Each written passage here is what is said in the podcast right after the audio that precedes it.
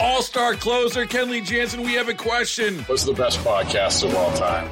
Baseball isn't boring, baby. I'm Rob Bradford, and every single day I'm sitting down with the biggest names to show you this great game is the greatest game. It's my podcast, it's my passion. It's a cause I started more than two years ago and is now the most prolific national daily baseball pod there is. Another fact. So jump aboard the BIB Express. Follow and listen to Baseball Isn't Boring, presented by Wasabi Hot Cloud Storage on the free Odyssey app or wherever you get your podcasts.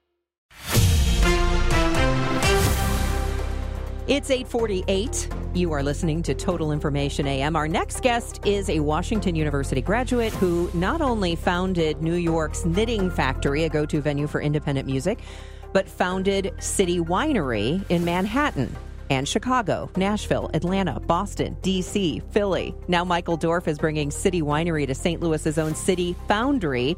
Michael, welcome to KMOX. Hi, good to good to be on the show with you. Michael, I'm very interested in the lineup of artists, but let, first, let me get your take on City Winery. What will this be all about? Well, we're a, a smash up hybrid of both a concert venue and working winery, uh, food, bar, wine on tap, very environmentally friendly way to, to serve great fresh wine that we make. Uh, we get grapes from the best vineyards uh, actually around the world, but mostly this country. But we get we even bring in fruit during the springtime from Argentina or Chile, and we are literally making the wine locally. And then without most of it doesn't even go into a bottle. It comes right out of a tap from the stainless steel kegs uh, after it's been barreled, aged, and it's great wine and very accessible. And uh, we're excited to be putting on shows and serving really good wine. That is really fascinating. We're going to get back to the wine in just a second, but we're looking at the list of upcoming artists, and the concerts are going to begin in just a few weeks. And you've got some big names on that list, like the Verve Pipe, Loudon Wainwright, the BoDeans tribute concerts to the Allman Brothers and Mary J. Blige. That's a, a pretty eclectic lineup. Well, we're we're we're eclectic uh, programmers. You know, we're still fiercely independent, even though we're growing into a a pretty national uh, footprint. But what's nice about getting to some level of scale is that we're able to now program uh, musicians and have them play in most of our rooms. You know, one of the greatest compliments I get is when a artist that I'm a big fan of says to me, you know, hey, I, I love I love your rooms. They're better than all the other places I play.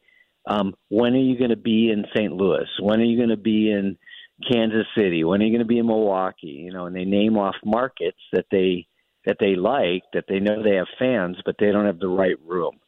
And uh, St. Louis was very much on the list, um, and so we're excited to to be offering our our space, our concept, uh, which is a really an elevated facility. I mean, we like to think of ourselves as a luxury concert environment, and we're not fancy or schmancy or anything like that, but we've created a really good viewing listening room where the backstage amenities and the stage and the sound and all the state of the art PA is is at a higher level than one would normally have in a 250 seat venue.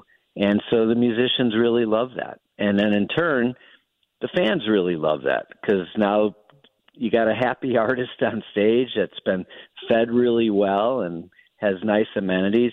And when you get that that synergy that goes back and forth between a really excited fan and a really happy artist, then you're creating a magical experience. And so I think we've figured out the formula to just create a great, great music setup. I'm loving it. Uh, I'll tell you the two dates that I have circled that I'm trying to clear my calendar. May 30th. I'm He's a, literally staring at his phone. I'm a right huge now. widespread panic fan. So Jojo Hermann, the keyboardist from way back at the start, will be there on May 30th. I'm putting that in the calendar right now.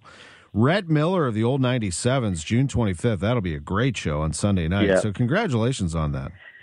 Thanks. You know, what's great again is, you know, being friends with these guys too. And, and Rhett lives near me upstate New York, and and uh, you know he loves our rooms, and I love having them, and love the old '97s. It's it's you know I feel like a kid in a candy mm-hmm.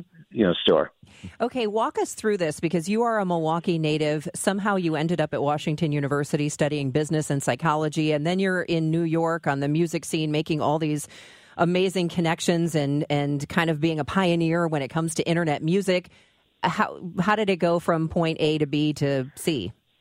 Well, I grew up in Milwaukee. Um, you know, I got into music because I really sucked at music. You know, I took I took guitar lessons. My friends were really naturally great. And no matter how many years I tried to get Led Zeppelin, Stairway to Heaven, you know, just a couple of verses, I couldn't get anywhere. And my friends were great naturally. And so, you know, wanting to be part of the band, I basically started doing sound and lights and then became the manager and then the record label. And when you're doing that, you end up, you know, needing to, you know, be in either New York or or or LA, certainly in the 80s. You know, I went to Washington University. I was part of Team 31 that was putting on concerts at Graham Chapel. You know, U2's first show was at Graham Chapel and Toots and the Maytals and the Pretenders and and uh just some King Crimson, some great historic music that I remember. I was on the, I was in hospitality, um, so I, I I I had to make sure Toots and the Maytals backstage was well taken care of, and uh, um, just fantastic experience. But uh, you know, wanting to to to support music, I, I ended up starting a club in New York in 1987 called the Knitting Factory and and it continues to this day. Actually, it's not in Manhattan anymore, and it went to Brooklyn after I sold it, and it went uh, out to California and and some other states. And then I took a few years and and uh, basically made some wine out in California, and you know drank the Kool Aid, so to speak, and decided, you know, I want to do it again. Now, there's an old saying in live entertainment. Um, uh, you know, whether it's sports or film, but the profits are in the popcorn. And, you know, and, and it's really the same, you know, whether, again, it's a, a, a entertainment and sports or, or music, you know, the food and beverage is a real key component to, to paying the bills. Yeah. And, you know, most of our ticket price goes to the artists, you know, and we're very proud and happy that you know they can set their fee and then we give most of the box office to the artist so i looked at that model and just said hey you know what i what makes sense what's what works in in a, in a spreadsheet is if our real focus is on the food and beverage and and let's just let's pay tremendous attention to that the service the quality and and the margins and and making the wine and focusing around a a beverage that one is unique, you know, Live Nation and Jam and and mm-hmm. AEG. They're not going to be making wine, and they're not looking at serving wine in in real glassware. But if we could elevate that experience, then we could create a real unique model, and that's what we do. And we we break more glasses than any other restaurant in the United States. You know, we use we have a sponsorship with Riedel, you know, the great uh, great glassware, and you know a successful night when we break 20 to 25 glasses. what happens is everyone's sitting, and at the encore, people stand up and get all excited. Um, and if they stand up earlier and get all excited, even better. And when they stand up, invariably glasses start falling off the tables and breaking. And so when we we know there's breaking happening. We know it's a successful night. That's great. I have a friend, a restaurant manager in San Francisco, is a big believer in, uh, has been for a long time in, in wine being tapped from the keg. So that's neat. Uh, so is the fact that you're at City Foundry and Michael Dorf has been with us on KMOX City Winery. Congratulations on it and thanks for being with us. Hey, thanks a lot. Look forward to being there and hopefully you'll come down for those shows, and we'll we'll meet in person. You bet I will. It's eight fifty seven.